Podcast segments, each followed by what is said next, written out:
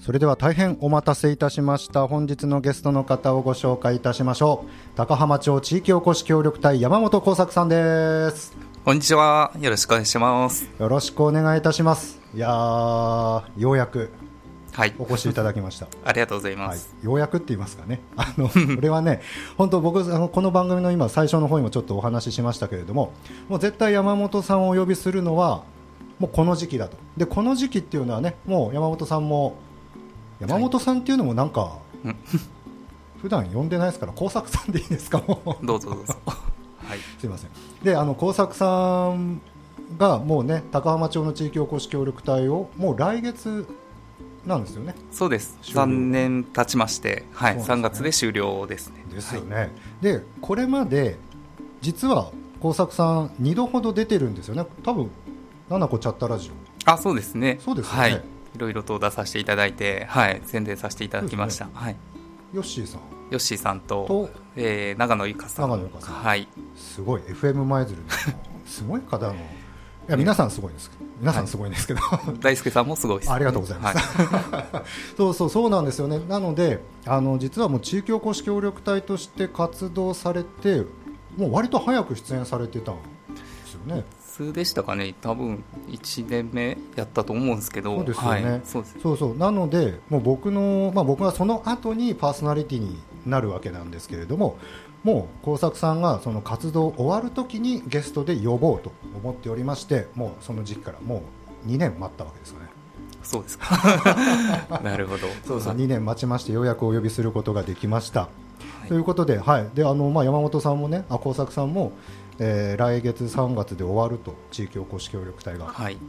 終わるということなんですけれども、はいどうでした、あっという間ですか、やっぱり。いやーもう大輔さんも経験されてると思うんですけど、やっぱ早いですよね、3年ってい うのは。終わってみると、あれちょっと振り返ると何してたんやろっていうぐらいに、はえーいや僕、今でも覚えてますけど、その耕作さんファミリーが、はいあのね、高浜町に来た時家族みんなで来られたじゃないでい。すか。うんそうあとラジオの皆さんあのお聞きになられている方初めてね山本さんを知る方も多いと思うんですけどご家族多いんですよねお子さんが多い多いです。5何人人。か5人はい。います。で一番その長女長男さんはいくつなの長女が19歳なんですあ19よ。歳はあはあはあで、一番下が3歳なんでお、まあそこの開きがね、結構ありますね。 ああ3歳はどうですかやっぱまだまだもう可愛い いやー可愛いですよ、よくね、目に入れても痛くないと言いますけど、はいはいもう口に入れてもね、痛くない、なるほど、はいそうそしてねあの奥様はい、もう奥様は実はあの僕のこの「ななこチャッタラジオ」っていう番組に1年目の4回目か5回目かそのぐらいのゲストにお越しいただいてたんですよねあありがとうございます、ははいいでそれもお二人とも似顔絵師あそうです、なんですよね、はいしかもなんか世界大会のそうですね、ああすごいのー奥さんが世界3位のスピード部門を取ってて、はいはいえー僕が日本3位のスピード部門、いやーすごい世界のトップと日本のトップがいやいやいや、同じ屋根の下にいるってのいはやすごいいですやねいや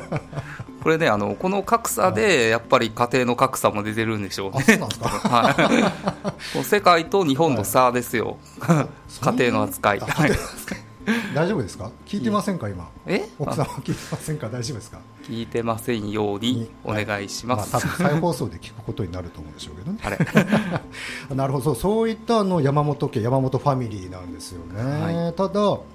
高浜町に来たきっかけっていうのは、はいどんなきっかけだったんですか結局あ、もともと祖父が、はい、住んでて、まあ小さい頃から来てたんですよね、ここに。はい。で、その、まああれよあれよと、こう、兄とうちの父親がはいはい住み出して、まあいいところなんで、こっち来てみたらどうやっていう話があったんですよ。うんうんまあ、ちょうど僕もね、あの似顔絵師やってる時に、コロナの最中で、まあ、仕事がね、激減して、ははいまあ、その話を聞いてて、地域おこし協力隊を募集してるって聞いたんですよね、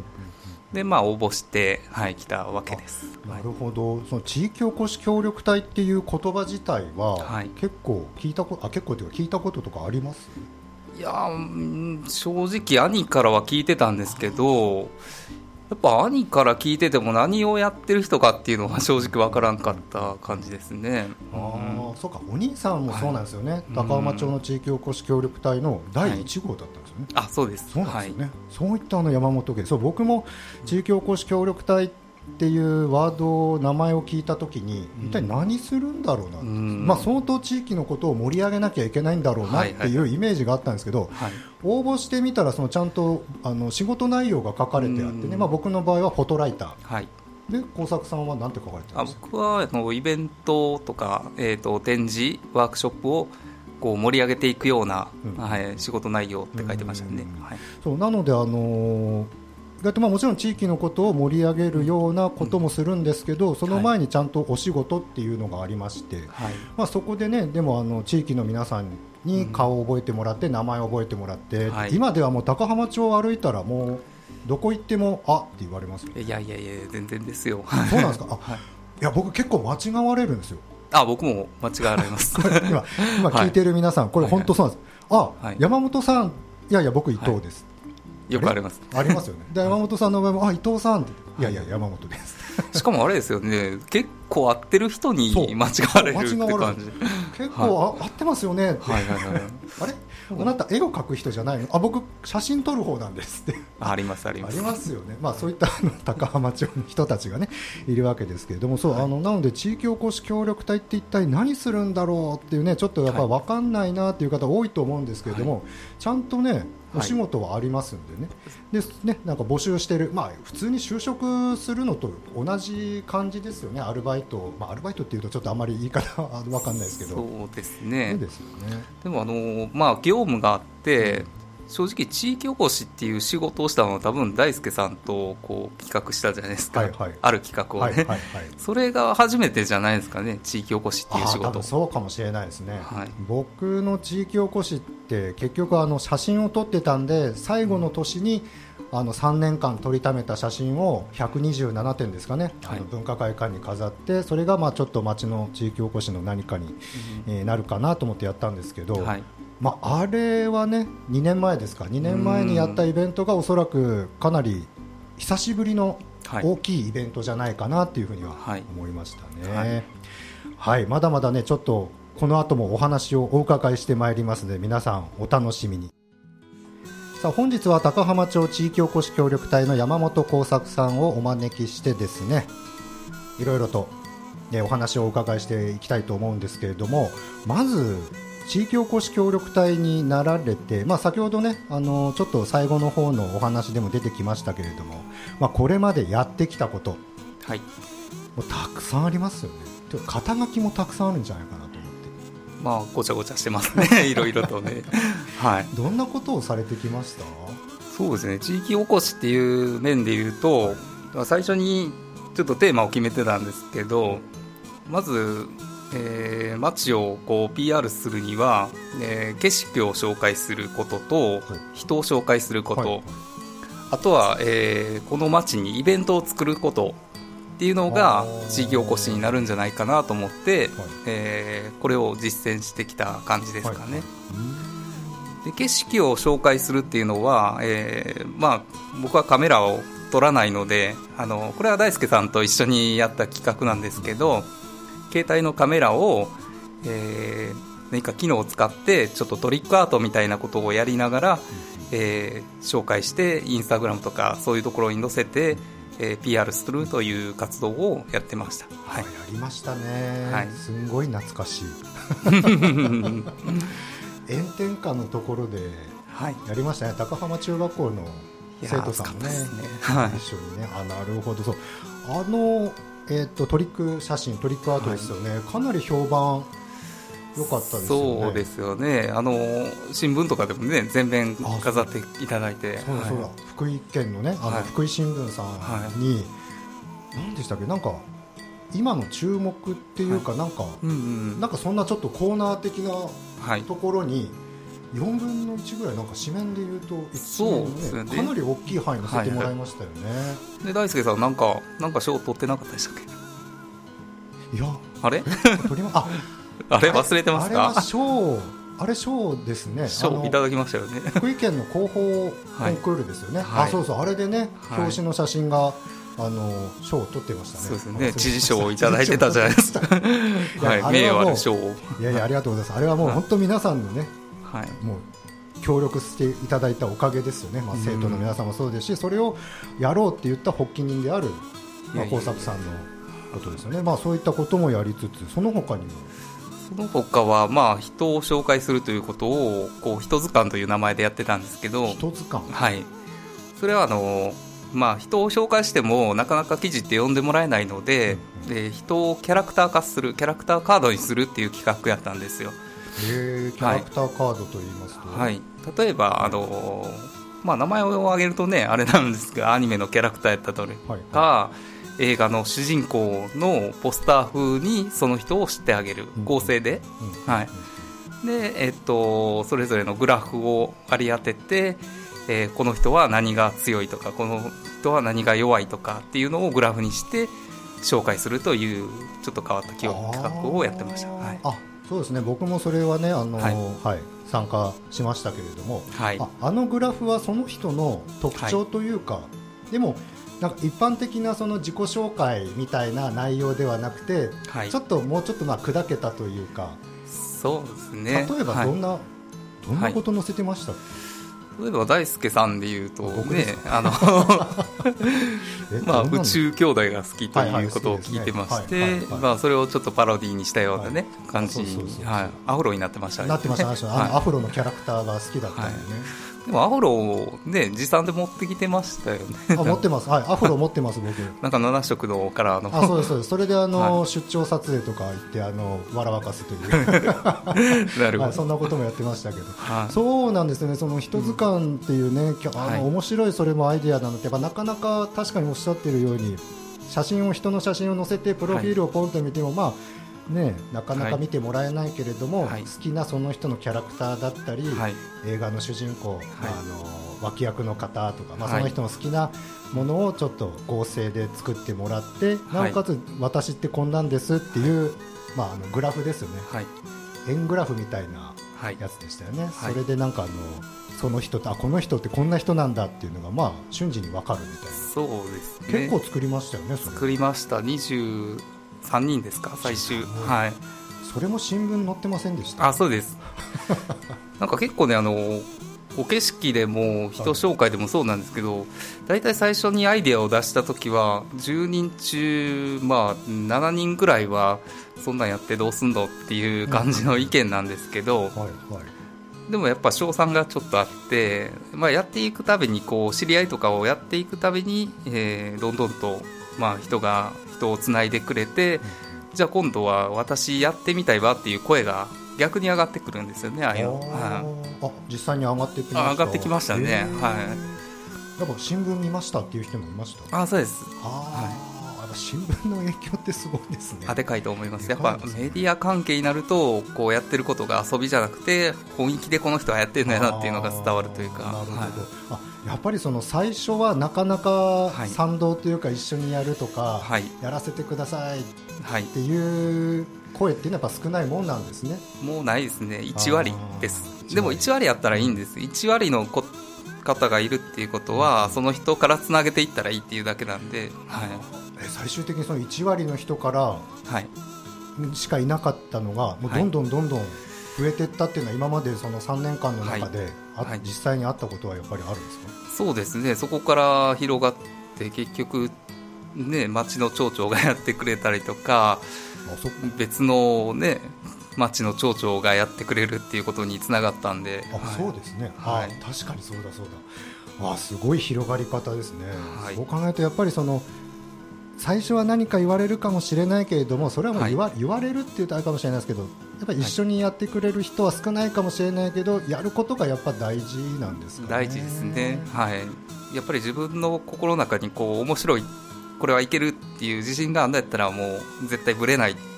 っていう思いでやってました、なはるいほど、でもそうやってお一人でやることも多かったわけですよねまあ、そうですねあの結構サンドバッグみたいにボコボコ に打たれてたんじゃないですかはいなるほど、そうですか、いや、人図鑑ね、こちらははインスタグラムでまだ見れるんですよね。あ見れますはい高浜町あ高浜地域おこし協力隊のインスタグラムなるほどはいはい、高浜町そち地らで見れます域おこし協力隊のインスタグラムで確認できます、はいその他にもはいまだまだされたことはたくさんあるんですよねそうですねイベントでいうとお化け屋敷をね町に初めて作ったというそうとこですかねはあいれも夏でしたねはいやっぱり夏のイメージある、ありますもんねそうです高浜町っていうと、ね、そうですねはいであれもうやっぱり面白いっていうところからまずつながってるんですけどそこからじゃあどうやってストーリーをつなげていくかっていうところで高浜町ってやっぱりあのまああのお化け屋敷のタイトルが若狭高浜人魚怪談という名前だったんですね、で人魚伝説っていうのが実際高浜町にも民話であったんですよそのストーリー性がちょうどつながるなと思って、はい、へつなげていった感じです、ーあそうだったんですねはいはい、あ民話にあったんですかあるんですよ、はい、その部分もやっぱり見つけるっていうか知ることもすごいですね、やっぱ普段からそういった本というかそういうのはやっぱり読まれてる方あそうですねあの高浜の民話の語りという本があるんですけど、はいはいそれ一応全部見ました、はい、はあでそこからちょっとお化け屋敷にこれはつながるんじゃないかとそうですねあとね高浜町には大物の小説家の方がおられあるーそうんでですよねそうですよはいね、はい、 そうだそうだその方にもね協力していただいて、そうですね、ね作成したわけですもんね、はいなるほどそうお化け屋敷もすごかったですねこのただお化け屋敷も最初どうでしたやろうって思った時、はい、やっ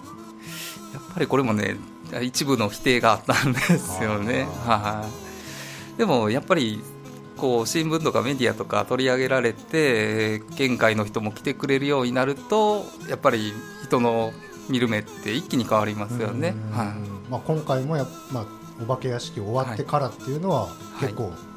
どんなお声が多かったですか、そうですねやっぱりあの、まあ、次回やるんですかとかいう声も大きかったですうし、んは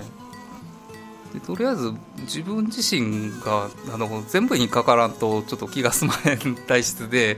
あのセットを作るところから集客方法からまあいろいろちょっと作っていってた感じですかね。あーほぼ全部、はいまあまあ、一人一人というか、最初の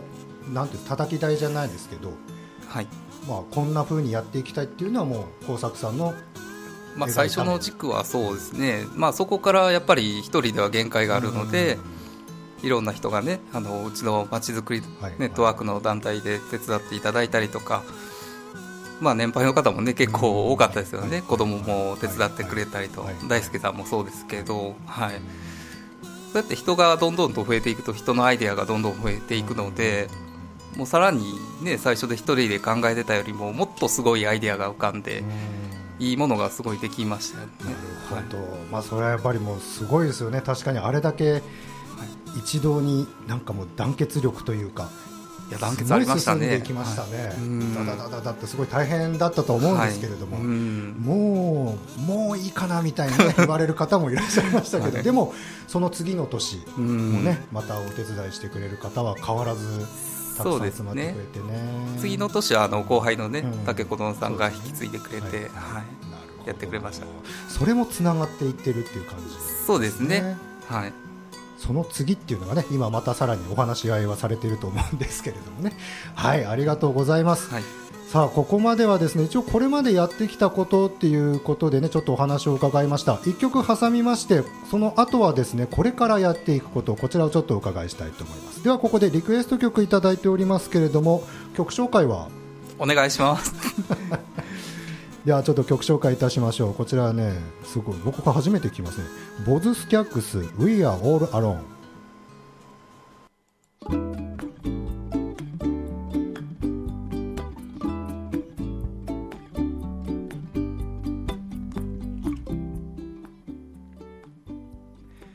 舞鶴市の西市民プラザにあります海の京都 FM 舞鶴マリンステーション京都のスタジオから福井県高浜町在住のカメラマン伊藤大輔が生放送でお送りしています「ななこチャッタラジオ」え本日はえ福井県高浜町の地域おこし協力隊山本耕作さんをお迎えしていろんなお話をお伺いしておりますさあ耕作さんもう残りあと10分ちょっとぐらいというお時間早いですね。早いですね、は もうあっという間ですねさあそれではなんですけれどもね今まではあのこれまでやってきたことっていうことでちょっとお話をお伺いしましたけれどもいよいよ来月で地域おこし協力隊も終わると任期満了でございますねはい、お疲れ様でございますまだもうちょっとありますけれどもね、はいさあこれからやっていくことはい。どんなことをされていこうかなって思われてますかはい、これからは高浜町に、まあ、そのまま残って、えー便利屋業を開業してやっていこうと思ってます、はい便利屋さんはい、もう何でもですね生き受けるっていう形なんですけど、はいはいえー僕はもともと DIY とかをこう趣味の延長でやってたんですけど、まあ、今はね家を作ったりとかそこのリフォームをしたりとかそんな感じもやってましえてそうなんですかはいそうな んです YouTube にも上げておりますんでなるほどはい、あそうそう YouTube もね、はい、上げておりまして、は今登録者5000人まで行きましたんで、はい、い、いやこの話もね、ちょっとお伺いしたかったけども時間が10分あじゃれ足りないですよね、あれおかしいですねあれこれ宣伝してくれるんじゃなかったでしたっ けそうそうそう YouTube をね、はいされていてでも始めたのが、はい YouTube を始めたのははいえ高浜町に来てからでしたっけそうですちょうど3月ですね2021年3月で始めたんで3年目もうすぐはい3年目はい、で5000人はい、結構早いですよね、早いんですかねまあ、ちょっとそこがね、うんわかんないですけどただ、はい YouTube をはいこれからやっていく人っていうのが増えるみたいな話も聞くんですよ。あまたねねあのーまだまだやっぱりいろいろと穴がねあるんですよあ実際そうなんですかねなんか最近あの僕深夜のラジオではいあの聞いてるアイドルの方も最近 YouTube 始めたって言ってるぐらいですし、あまだそんな今からでもやる人いるんだな、はいでこれからどんどんなんか 5G に変わっていくとはいまた増える可能性があるはいなので全然まだまだ増えますよねこれからもね、まだ増えたいと思ってます、だからね、あのーやっぱり田舎ほどねチャンスがあると思ってて、やっぱり都会でこうやってる人とかはやっぱり有名なヒカキンさんとかがやってるんですけどやっぱり都会のネタなんですよね都会でこうおもちゃで遊んだりとかそういうネタが、えー動画に上がってやってるんですけど田舎ってやっぱりね人の目があるから発信ってあんまりしないじゃないですかそこの恥ずかしさがあるんですけどでも田舎にしかないこう景色とか、えー、と農業をやったりとかそういうところで発信してる人っていうまだまだ少ないんですよ実際あそうなんだ、はいへーで武器があるのにこんなに発信してる人が少ないってことはまたはね参入の余地が結構あるかなと思ってますあーなるほど、でも最初はなかなかやっぱり増えないあその増えないっていうのはあの登録者数っていうのはやっぱり増えないもの、そうですね1年かかって100人増えたとかそんなとこなんですけどでも今はねあの一番いい時は1日で200人増えたりとかへって考えると1年の努力は何やったんやろっていうぐらいの 思いがあーりまあ、ますね、その期はい間があるからこそ今っていうそうですねのもありますよね。やっぱり失敗いろいろ繰り返したりとかして、うんなるほどはやっぱ毎日ですか上げてる YouTube にい、でそんなにではないです、うん23日に1回ぐらいをキープしてる感じですかなねるほどはい、じゃあ今後はそのまま YouTube も当然、はいもちろんされていくで、えっと、よろず屋さんはい、ですねそうですね何でも屋さん、はなんで前さんをやろうと思っていろいろとこう資格をね取っていってるような感じい、あですそうなんですねか、はいその資格ははいどんな資格、今のところは古民家鑑定士1級っていうのを取りまして、はいで遺品整理士っていうのを今受けてる最中なんですよはいであとね、えっと、今試験受けてる最中でいうと3つその他にありまして、 3つはい、はいはいこれちょっと関係ないんですけど水彩インストラクターっていうのと手相鑑定士と、 えー子供心理カウンセラー、へーまあジャンルバラバラはいはいはいはいあそうなんですかはい、え水彩っていうのはあの水彩の絵の具で絵をあそうで描すくやつ、はい、子供心理カウンセラーはい、ともう一つは何でしたっ手相鑑定士あ手相鑑定士はい、けそこにマジックは入らないんですねあマジ帰らないですねなるほど はいでも子ども心理カウンセリング、はいそれはまたなんでそうこれはね、ああの僕親になったんですけど実際子供5人もいて子供の気持ちが 実際わからないんですよねやっぱりよく考えたら勉強して ないな子供のことに関して勉強してないなっていうことに気づいてもう一回一からちょっと勉強し直そうじゃないかと思って、はい、へーやりだした感じであすそうなんですかそれも一応まあ今年中には取れるようにえーっと4月に発表があるんであもうはすいぐなんですね、そうなんですよあーすごいたくさんのさまざまなジャンルのはい資格を取られるとはい、かんそうするとかなり本当にそうですねよろず屋さんですねそうですなんか自分のね中ではその、ね はい草刈りとかは木いの伐採ですとか、まあ、確かにその整理系とかおはい掃除とかっていうイメージがあったんですけど、新しいよろず屋さんみたいなイメージがあります ねその先ほど言ったその心理カウンセリングも、はいまあ、今はやっぱりねあの学校に行けない子とか、はいもういたりするわけじゃないですか、年そうです々ねやっぱり増加しているですとかね、であとはその手相とかも、うんうんまあ、ちょっとやっぱりその会話の始まりのネタというか、まあそうですねねはいさ誰も最初、ね、お話、初めましてから、んはいちょっとあの心を溶かすじゃないですけ ど、はいはいそういった効果もあるのかなとは思いって、まあ、手相に関してはあの19歳の時に原宿でバイトをしてたことがあって実えはそうなんですかそうなんですよはい、原宿であ手相のバイト、はい、未経験でやってたんですえ実際に見てたんですか、あ見てましたあのへーちょうどあの教会のこはういカーテンの閉まってるシステムみたいな感じで、ね、手だけ出してもらって、はい、えー中は見えへんのでで本を読みながらえー言ってあげることができるとへー度胸があればできるような仕事やった、 すごいはい、そういうお仕事もされてたんです、そうなんですよ過去のお話ですけどねへーさあそうなんですねそのよろず屋さんですけれども、まあ、はやいはり事務所構えてとか、そうですね今探してるんですけど、うんなかなかね空き家がいっぱいあるとは聞いてるんですけどなかなか出てこないですよね、うんはなるほど、いもう今は準備されていてもう終わっ、地域おこし協力隊が終わってからもうすぐそうですねスタートはいされるもう4月から一気に行こうかなと思ってます、なはいる、ほどまたこれは新しいことが起こりそうですね、起こるようにします、 はいはい、ありがとうございます。さあ、もうお時間がね、そろそろなくなってきているところですけれども、言い残したこととか忘れてることとかないでしょうか。あチャンネル登録をお願いしたいの ではい、 DIY 図画工作田舎暮らしというのを調べてくださいお願いしますはい、これはもうあれですか、あのウェブで検索はいで大丈夫なんですかウね。ェブでも出てきますし YouTube 検索してもらえると、はい、 DIY 図画工作図画工作、はい図画工作はカタカナ。あひらがなです、ね、あひらがななんですはい、あ、そうなんですね。はいへーひらがなで図画工作と入れてもらっても出てきあます出んでてくるんですか、あはい、なるほどそうこの DIY がすごいですねさっきも言ってましたけど家作ってたりリ,、まあ、リフォームはねされているのは見たことあるんですけど、家も、まあ、家作ってるっていうのはリフォームのことまあそうですね、はい、一から家作ってるっていうわけじゃないです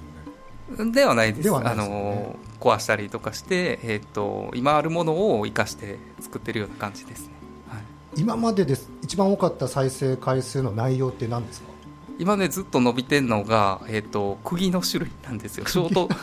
そうなんですショート動画なんですけどあのこれね最近これ最近にほんまに気づいたとこなんですけど、僕の授業っていうのは DIY 素人なんです素人目線やから気づけるとこっていうのがまだ伸び率の高いところやなと気づいて、はいはいえー素人目線で気づいてるところをこれ何ですかっていうのをどんどん上げてる感じですショート系も上げてるんですかショート動画というかショートが多いですねあショ最ートが近は多いんですか、はい最近は、はいえー、TikTok もされてるんですよねあそうですね TikTok が2000人ぐらいになってますからねあ、それと TikTok もその DIY の内容をもう同じです同じでやってるんですかはい、釘の種類はい、釘がねあの前ネジと半ネジっていうのがあるんですよ まあ全然わからない、聞き慣れないですよ ね、はい聞き慣れない、はい全ネジ半ネはジ、い、例えばねそれだけでもなくてこう壁とかあるじゃないですか、はい家の作りの壁なんて誰も知らないじゃないですか知らないです、壁にこう押しピンを刺します画鋲を刺しますじゃあ後ろにね刺さらない時もあるんですよねそれはあの家の作りをこう知ってるとこの位置に画鋲を刺せばきっちりと止まりますっていうのがあるんですよへーそういうのを、えー素人目線でこう発信発信してます。ぜひそちらも皆さんご覧ください。はい、よろしくお願いいたします。お願いします。続いてのリクエスト曲を流しましょうかね。